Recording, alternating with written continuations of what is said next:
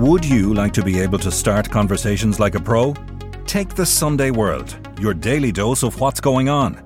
Do not consume The Sunday World if you're involved in a drug cartel, you're a politician with something to hide, or you've appeared on a reality T V show and care about others' opinions. Consume The Sunday World responsibly. Always read the stories, gossip and commentary. Wow, buddy! You look healthy and happy. Veterinary surgeon and natural pet food pioneer John Burns knows the positive impact a natural diet has on our beloved pets. That's why he developed Burns Pet Nutrition. Hmm... Maybe I should try some of your pet food myself. Okay, okay. I'll start with a salad. For natural, no nasty, wholesome recipes, choose Burns Pet Nutrition. Available from veterinary clinics and all good pet shops across Ireland. Everyone knows therapy is great for solving problems. But getting therapy has its own problems too. Like finding the right therapist, fitting into their schedule, and of course, the cost. Well, BetterHelp can solve those problems. It's totally online and built around your schedule. It's surprisingly affordable, too. Connect with a credentialed therapist by phone, video, or online chat, all from the comfort of your home. Visit better help dot com to learn more and save ten percent on your first month. That's BetterHelp, H E L P. They're some of the most famous crime movies of all time and have left gangsters and their glamorous malls forever embedded in popular culture. Now Crime World is going to make you an offer you can't refuse. In association with Dingle Whiskey and the Sunday World magazine, we'll be recording an exclusive invite-only live show on December first in Dublin's Sugar Club. And for a chance to win tickets, all we want are your views and your votes. Over the coming weeks, we will be reviewing our top ten iconic movies with some special guests as part of the Dingle Whiskey Movie Club on Crime World. And we want you to vote for your favourites to be in to win. Details on sunday world dot com and Crime World's Twitter, Facebook and Instagram. And remember, keep your friends close, but your enemies closer. This is where you see organised crime actually be organised. They really look for people without those big, lengthy criminal convictions. They're in the logistics business as much as the drug dealing business. Some of these older guys, middle-aged men, really control the proper finances of these organisations and really make it all happen in a proper way. Middle managers who are helping multi-million dollar businesses operate. I'm Nicola Tallant, and you're listening to Crime World, a podcast about criminals, drugs and the sins of the underworld in Ireland and across the globe. Underworld banker Patrick Lawlor is beginning a jail term after a court heard he was caught with drug money belonging to a trans-global gang. The fifty-six-year-old former builder claims he had fallen on hard times before he agreed to mind and move money linked to George 'The Penguin' Mitchell and his reclusive sidekick Robbie Murphy. But his capture is a window into the secretive dealings of the Mitchell organisation, who have for decades remained one step ahead of the law. Today I'm talking with Niall Donald about The Penguin, the money man, and Ireland's real godfather of crime. This is Crime World, a podcast from sunday world dot com.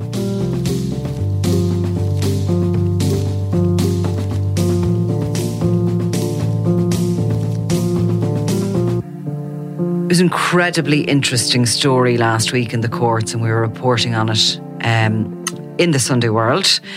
Uh, an underworld banker by the name of Patrick Lawlor, fifty-six-year-old, is jailed. He was caught with an amount of money in a taxi, and his house was later uh, searched, and a further more than four hundred thousand was found in various currencies, et cetera. Um, details were given to the court of who Patrick Lawlor is and what he was earning. And who he was, was a Mister Nobody. No convictions whatsoever, um, unknown to people, had worked in the construction industry for most of his life, living in a, a, a middle-class part of Dublin. And to outsiders, he was just a guy who'd done well and maybe been slightly affected by the crash in his in his, uh, in his business. But all the while, he was earning the equivalent of a one hundred thousand euro salary from the gang linked to George 'The Penguin' Mitchell. Yeah, I mean, I think cases like this really show how organised crime truly works how um, organised it yeah, is. Yeah, yeah, and how how um, these older, some of these older guys, middle-aged men, really control the proper, the proper uh, finances of these organisations and really make it all happen in a proper way. There's obviously younger drug dealers that are ending up in the in the newspapers more and are on social media. But there's there's there's another network, obviously, Mister Lawlor being one at, one at the case, and you're referencing maybe Declan Brady, another Mister Nobody, who was in a similar position, who are really middle managers who are controlling uh, who are helping multi-million dollar businesses operate. And uh, as you said, Lawlor was getting a, a salary, which is which is unusual, I think. Yeah, well, you see, uh, and funny, apparently it's not, because the larger criminal networks like the Kinahans and like George Mitchell's crew are that military in the in the way they operate. They could essentially be Google, and you are on a salary apparently, and as you move up the ranks or you get different roles, there's different salaries for it.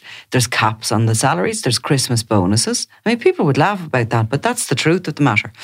But to talk about this Lawlor, um, we need to go back to the nineteen nineties in Dublin. And it was at that point that there were a group of criminals and they surrounded George Mitchell, really. There was Derek Maradona Dunn from the North Inner City, a very well-known sort of local footballer, yeah. wasn't he, essentially? Yeah, an ex-footballer, yeah. Um, there was Thomas the Boxer Mullen, who was an ex-boxer.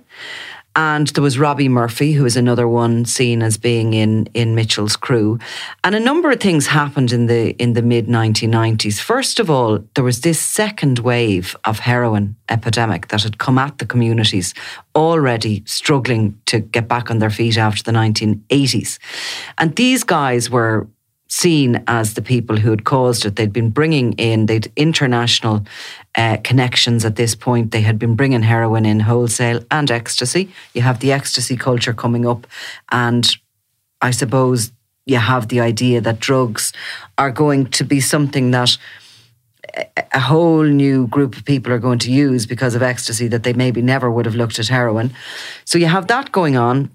So you have the community sort of eyeballing these individuals who are become very recognisable. You have Tony Gregory going into the Dáil and naming a number of them, such as the concern within the communities. He uses Dáil privilege at that time, Dáil privilege to name George Mitchell and I think Mullen. Yeah, Mullen I, I was probably the most uh, famous case of, of Tony Gregory, uh, who named him in the Dáil. And of course, Thomas Mullen at the time was a well-known boxer. Um, he really hadn't had that reputation, um, certainly outside the, the North Inner City. People didn't know he was a drug dealer. He he hadn't got, he had a reputation as a sportsman, and Tony Gregory uh, named him, named some of the properties he, he owned. And uh, yeah, it caused a massive stir at the time, because it's one thing to name somebody who's already notorious in the eyes of the, the public, who's, a, as, as you know yourself from working in journalism, it's one thing to name somebody who's got a rake of convictions for drugs. Mm. But Thomas Mullen wasn't. He was he was not a drug user himself.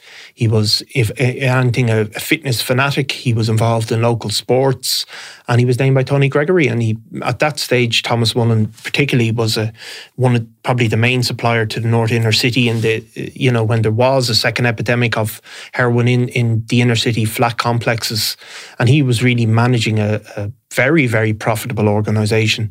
And at, you know, at that stage, C A B didn't exist, and he was buying properties, uh, you know, buying them in cash. And, and you know, there was nothing, anybody, nobody was going to get close to him until Tony Gregory did it. It was a very... Uh, brave move. I mean, Gregory was an incredible politician. Whatever your politics are, he was an incredible local representative.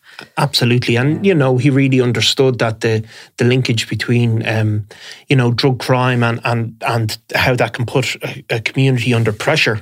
Um, open drug dealing isn't something that, that that the people who live there want, you know. Now, at the same time around, so you had the communities, I suppose, you had the politicians. Um, there was also a lot of these guys fell foul of the I R A. Now, the concerned parents against drugs had sort of been depleting, and it had been kind of infiltrated, a lot would say, by the provos. And you know, a lot of people would suggest that actually the paramilitaries were kind of putting the heavy on some of these drug dealers for money. Um, yeah, yeah, I mean, it's a conf- there was arguments. there, was, there was arguments. Um, there were certainly uh, some prominent members of the anti-drugs groups who ended up falling foul of the law, you know, in particular um, for linkages to drug dealers. But like, that's not to tarnish the whole uh, you know, anti-drugs movement with that either. I thought you were going to say it's not to tarnish the provost. No, well, the, I mean, there was a lot of, you know, that that was there, and some people, yeah, certainly for political purposes as well, hyped up those links. But those links were there. That's, look, that's just the reality. But it was a different world, I suppose, the nineties. Um, you know, we saw in the Kinahan-Hutch feud that that the power of of the the distant Republicans uh became negligible. The Kinahan cartel had no problem taking them on. But in the nineteen nineties, the, the Provisional I R A um, ruled the criminal underworld with, a, with, you know, they just ruled it. They did. That was they were it. The most powerful entity, and everybody else had to kowtow to them. Yeah. Um, and I said really about that because I certainly know with Mullen and Dunn, Maradona Dunn, and indeed with the Penguin, there were stories around the idea that they had been threatened. And they started to, firstly, they uh, along with um, Robbie Murphy, firstly, they started to move in and out of the country, based themselves in U K. With Dunn, he moved to Liverpool, first of all, and all these guys had very strong connections with Liverpool. They started making um, a second home, really, in the Netherlands, and Mullen would ultimately go down to Spain. But they're kind of moving in and out of the country. And then ninety-six happens, and you have the murder of Gearan. You have the Gilligan gang fleeing.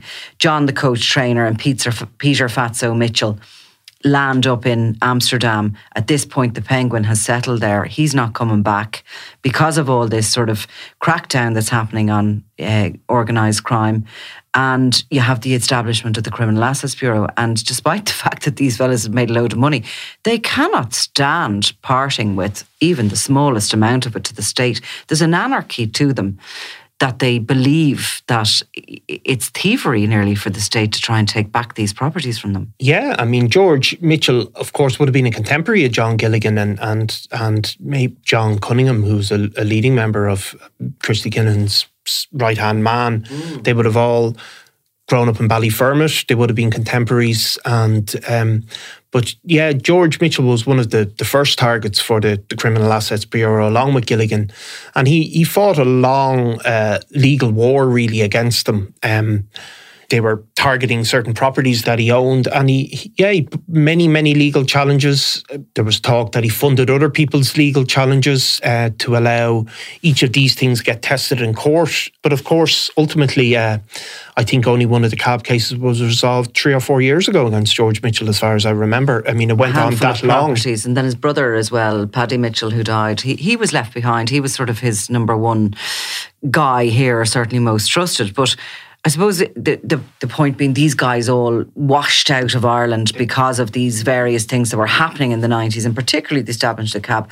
But they set themselves up then as wholesalers, as drug wholesalers on the continent, and Mitchell in particular would be seen, and bizarrely a German court during uh, um, applications for warrants for phone for.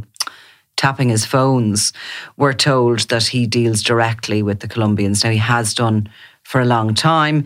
He cut out the middleman. He was one of these very innovative uh, dealers who has made a fortune. I mean, this story we're going to talk about, when you look at Lawlor, uh, and of course, the police who, who raided his property found the ledgers. So they found the, the you know, the, the financial Um, evidence of what was going on in this in this gang. And in one year alone, it showed that twelve million went through the books in Ireland here. Now, that's half of what went through the books yeah. for the Kinahans. So that's how big this Mitchell operation is. Yeah. They're almost as big as the Kinahan operation. Yeah, but much, much less prominent, I think. It, you know, much more, um, much more maybe subtle. I mean, I think in if you look at George Mitchell, he... throughout the two thousands, he would have had certain clients across Ireland. Um, he would have had very strong connections with the, the Collopy Gang in Limerick. um, he would have had stayed deeply in, embedded in, in Ballyfermot, with associating with people like Dee Dee O'Driscoll, um, with what's known as the Family Gang as well. These people tended to be slightly less, slightly more under the radar, and he maybe wouldn't have had a, the same. I mean, no matter how big the the, the Kinnan cartel got, they seem to have a, they seem to really want to totally control mm-hmm. things that were happening in Ireland, where George Mitchell seems to have had a more hands-off approach and just more focused on making money. But they less murder, less murder, and that's um, really clever, because that's really what brings everything down yes. on top of you. If, you, if you're a drug dealer and you want the cops at your door. So he would have stayed in, I mean, there would have always been talk of, of the Penguin this and George Mitchell, but really he he drifted off the uh, the public radar through the two thousand tens, and he didn't really, people didn't really know where he was. Um, you know, there was talk of him, and he certainly was, you know, we knew he was, he'd been, spent time in Spain and, and maybe in, you know, in North Africa even. But there wasn't, uh, he, he wasn't, you know, if you remember the, the Christy Kinahan hosting big bo- uh, for boxing fights, bringing all these gangland figures together for these big nights out. George Mitchell wasn't operating like that, um, but he was certainly remaining uh, one of those elite drug dealers in Europe, uh, not just in Ireland, but one of those few guys that were really beco- wholesaling directly from South America, where it's believed that he he built up a good reputation with those people, uh, paid his debts, and uh, was determined to built up contacts with criminal organisations across Europe, um, maybe lesser organisations we don't hear about in terms of being in parts of Northern Europe, like the uh, biker gangs and things like that. You know, incredible reach. Incredible, and, and his his his investments seem to be, and probably for a, a different day, that whole story about Mitchell and what he was doing during the, the twenty tens. But while he was gone out of sight, out of mind, he left behind, and his group and his associates, including Robbie Murphy, left behind very structured, uh, what would you call them like here in well, this more, country? More, cells, really. Yeah, a more disciplined sort of franchises, I suppose. Yeah. Um, obviously, George Mitchell's brother was still in Ireland and who's passed away now, but they, they were a more disciplined organisation. They weren't being blamed for murders, that sort of, they weren't on Facebook, um, all of that. Uh, the, the the the center of that gang, you don't see them on, on social media. They're the absolute opposite. I mean, they really are careful, so careful, in fact, that George Mitchell was never photographed until we tracked him down in twenty fifteen, and uh, Robbie Murphy has never been photographed. There is no image of him available on social media, and that's an incredible. Uh, in the modern really world, in the modern is, world. Yeah. Um, but anyway, I suppose my point being that they left behind these structures in Ireland and in the U K, which is what's bringing in the money for them. So they're, the, the, the Mitchell organisation, the wider Mitchell organisation and his associates, are sending drugs through to Ireland. And they have a network who are handling that, the logistics and getting them to their destinations. And they also have this separate, completely separate network who are collecting the money and sending the money back out to them. And neither side know who the other are or what they're doing. Um, and that's just to, so it's, it's sort of, it reduces yeah. the risk yeah, no should one. anyone being found. For example, Patrick Lawlor yeah. has now been caught. Uh, he's starting a very lengthy jail sentence for his role in the money laundering operation, but he can't tell anybody, should he want to, who's bringing in the drugs, who's the transporters, and, and where they're going, because he actually doesn't know. Yeah, I mean, and this is this is the uh, this is where you see organised crime actually be organised. Um, mm. And of course, you saw with with Thomas Bomber Cavanagh, who was also a contemporary of, of George Mitchell, where, you know, they have they they really look for people without those big, lengthy criminal convictions. They have them, the, the logistics, they're in the logistics business as much as the drug dealing business, where the actual movement of shipments is, is hugely important. And that's totally separate to the people who distribute the drugs then and collect the money. Um, but yeah, you see, it's a it's a it's a massive organisation. Um, you know, it all it's all run through. I think in this week's case, there was something like and seventy phones. Was there encrypted phones involved? Um, there was ninety-eight thousand euros spent in twenty nineteen on encrypted phones yeah, yeah. by this simple network that was sending the money back. Yeah. I mean, that's not even no. anything to do, I presume, unless they were buying the phones for the ones on the drugs end of it and then distributing them to them. But ninety-eight thousand is a shitload of money spent yeah, on phones. It is, it is, considering you can buy uh, t- phones in Tesco's for fifty euros or whatever and throw them away. But, you know, this is this is the part where there is a discipline and, and there's a determination not to get caught, of course, as well. But it's a multi-million dollar business, and that's, or multi-million euro business. That's, that's the reality. If we look at the salary that um, Patrick Lawlor was getting, five thousand a month, uh, which is the equivalent of a legitimate one hundred thousand euro job. After you pay your tax, you'd pull in about five thousand. But for that, he was working just a few days a month. Yeah. So what he was doing was, I just want to get the details exactly right here. He was moving money. He was storing it, first of all, in his house, because when the guards followed up with the raid, the guards from the Garda Drug and Organised Crime Bureau, who had got a tip-off about this, um, and I'm sure we're working on a lot of intelligence, in actual fact, to, to get this far and deep into the Penguins' grouping's finances. But when they they went to the house, they found all that money in the shed as well. So what he was doing was he was storing money for them and he was moving it. Now, the day that he was raided and arrested, he was with a taxi driver called Ross Hanway, who's also now serving a lengthy sentence for his role in it. He pleaded guilty to um, the money that was in his taxi.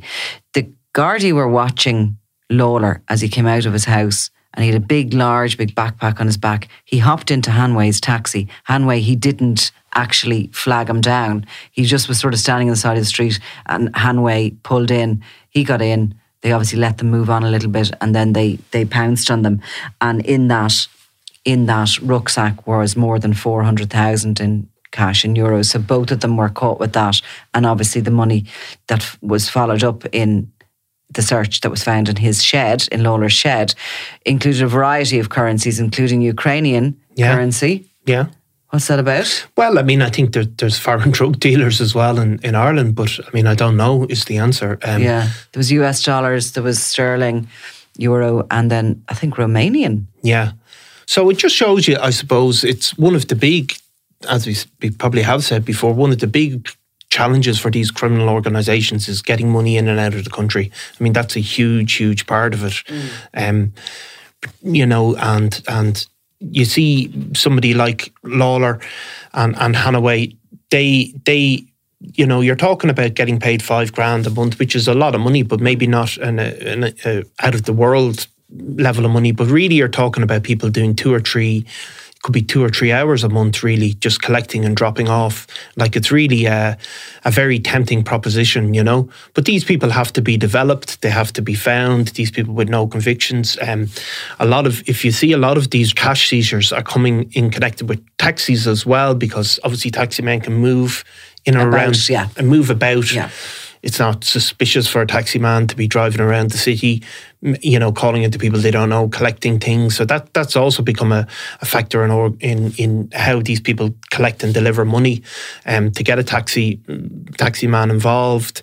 Um, and yeah, it must be very hard to keep track of all that money as well. It that's must the be, other but that's thing. Why they have ledgers, and, and there are always ledgers, and, and that's what happened Johnny Morrissey and the Kinahans, because when they raided his properties, they found the ledgers because he had to keep a note of it. You can't be yeah. on your head unless you have one of those beautiful minds. Yeah, which, which not, which not many do. Claim now, no, no. Well, I do have a beautiful mind, but not of that type. But no, but yeah, that and that, that tends to be through the history of of of of organised crime across the world. It's the ledgers that get you done, you know. And whether you write it down as soap or or computers or and the or, code is all really easy to crack. Yeah. I think when they're actually speaking now, Hanway was given a rise. Did you notice that he'd been working for them since twenty seventeen, and he had been on eighteen fifty or seventeen fifty yeah. a month, yeah. which is a decent enough salary. Probably is it about thirty thousand equivalent of or something? Yeah, it went up. I think to four grand ultimately. Went uh, up to four grand. Yeah. I wonder what he did for that. Well, I presume. Uh, He just got, he, he went in and kicked up and got a rise. Yeah, yeah, yeah. Um, but you know, like drug dealing, of course, for the, for a large part, um, certainly at a lower level,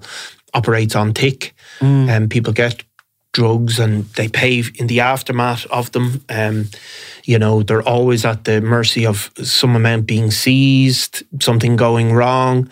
Um, so there's there's only very trusted people will get salaries uh, mm. because mostly the risks are borne by by drug dealers who who who you know take their chances. But I suppose these guys were risk-free, really, beyond the, the being tracked down by the police. Um, they're making a set set amount of money. And the taxi driver, to me, from the little we know, because we, we, we were given some information from the courts, but I'm sure there's a lot more to it. And of course, that money was that was found and linked to Lawlor, a million nearly in total, between the money in the backpack and the money in the shed uh, of different currencies. There was also a bank account discovered, which was containing over one hundred thousand euro, and that's been frozen. A luxury Mercedes car was seized, and an ongoing Criminal Assets Bureau case uh, is is underway against him. So he has a, seen a lot of losses. His son Ian, uh, who was living in the house with him, and his and his mother, he was. He pleaded guilty to eighteen thousand worth of drugs that were found during the searches. I don't think the police were expecting to find those drugs, but they did.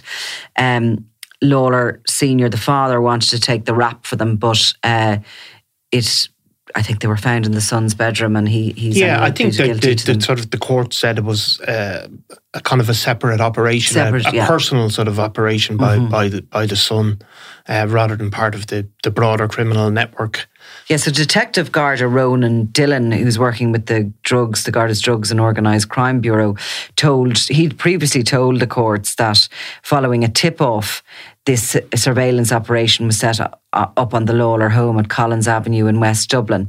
And that's where the, you know, it all started to go wrong, really, for Lawlor. He didn't realise he was being watched as he stepped out to flag down that taxi. Um And I think the court, it was suggested to the court as well that this wider operation is in place to ultimately to link, you know, to try and get the big boys, the likes of Mitchell, the likes of Murphy. Um, I do know that as part of this investigation, there were links found to Liverpool. A close associate of Robbie Murphy was identified living there with a girlfriend. There was a, a number of businesses, including a hairdressing salon, which was identified as somewhere that there was money being laundered through. It just shows they were called actually a trans global drug gang yeah. in court. And, and this is just showing how similar they really are in their setup and their operation to the Kinahans. Yeah, absolutely. Um, and that the, the Liverpool link is really, really strong. And that's not just a recent thing. That's, that seems to have been uh, one of the prime um, selling grounds for for for Mitchell's organisation, really deep, deep and lengthy ties there. And there's been a number of court cases through, even in the last decade or two, where people have ended up in prison in Liverpool for selling drugs linked to George Mitchell. So they're, they're a significant operation. Um, obviously, the, the Kinahans and maybe the, the, the way that they operated dragged a lot of attention um, in the media. But, you know, as they've been dismantled, um, There are there are other people that are going to jump in to take their place, and I think that's a reason why George Mitchell's broader operation is being targeted, because there will be a gap in the market, and there's nobody in a better place to to service that market than than than the Mitchell organisation. Mitchell's one hell of a story. Do you know he's in his seventies now? Yeah, yeah, seventy-three, I think. Yeah, and still going. You know, there are very few of them. Yeah, there's very few. I mean, absolutely. Um, if you if you think back to his contemporaries, as we said, he's like, the real godfather yeah. of Irish crime, isn't he? But if you think Never back, like one. if you think of the people that he would have grown up with or grown up around, you know, the John Gilligan people, the Cunningham brothers, the Cunningham brothers, you know, a whole wave of criminals that have, even Martin Cahill would have been a sort of broad contemporary, um, and many others. Um, you know, they've all fallen by the wayside, or either, you know, being killed or ended up behind bars. Uh, John Gilligan, for example, um, even just recently, is back in court. But unlike them, George Mitchell has just kept going and kept kept one step one step ahead of the law. He's incredibly tight, apparently. Yeah. Yeah, you see, all those guys came from grinding poverty. They really did, and and that's probably always still with them. No, apparently he is. There is that phrase. Maybe I shouldn't use it because it's a bit rude, but yeah, he's tight. He's tight with his money, shall we say? Yeah, and um, he's obsessed with money, obsessed with making it. I would think that the collection of money is almost an addiction to him. He doesn't seem to really totally enjoy it. He travels around. He's on the move, as is his associate, Robbie Murphy.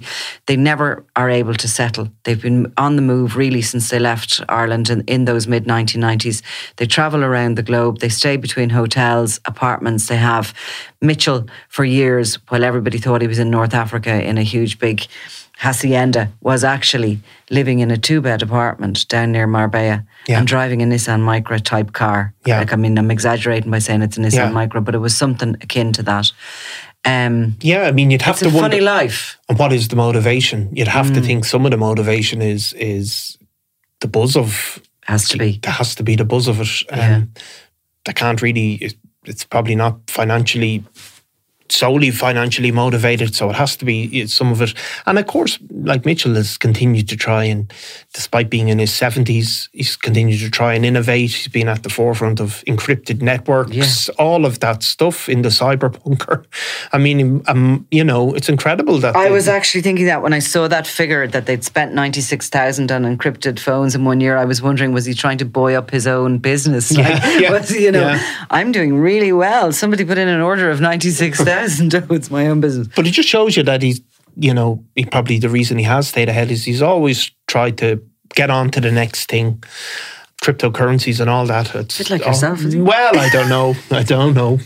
I tried to get on. He's been successful, unlike me, maybe. I actually think the Mitchell deserves the proper treatment on Crime, yeah, World, and it's going to be my mission now to get that. From start to finish, an incredible story. An and even incredible. There, we're mentioning the cab stuff, but there was so much.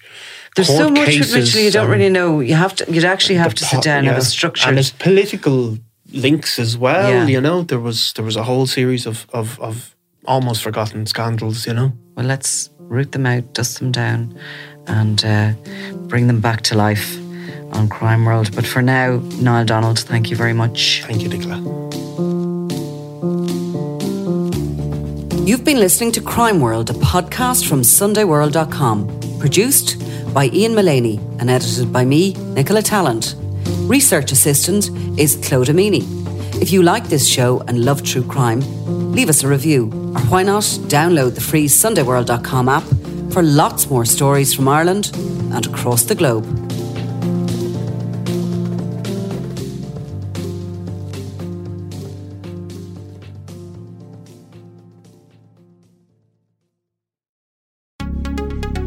Would you like to be able to start conversations like a pro? Take The Sunday World, your daily dose of what's going on. Do not consume The Sunday World if you're involved in a drug cartel, you're a politician with something to hide, or you've appeared on a reality T V show and care about others' opinions. Consume The Sunday World responsibly. Always read the stories, gossip, and commentary.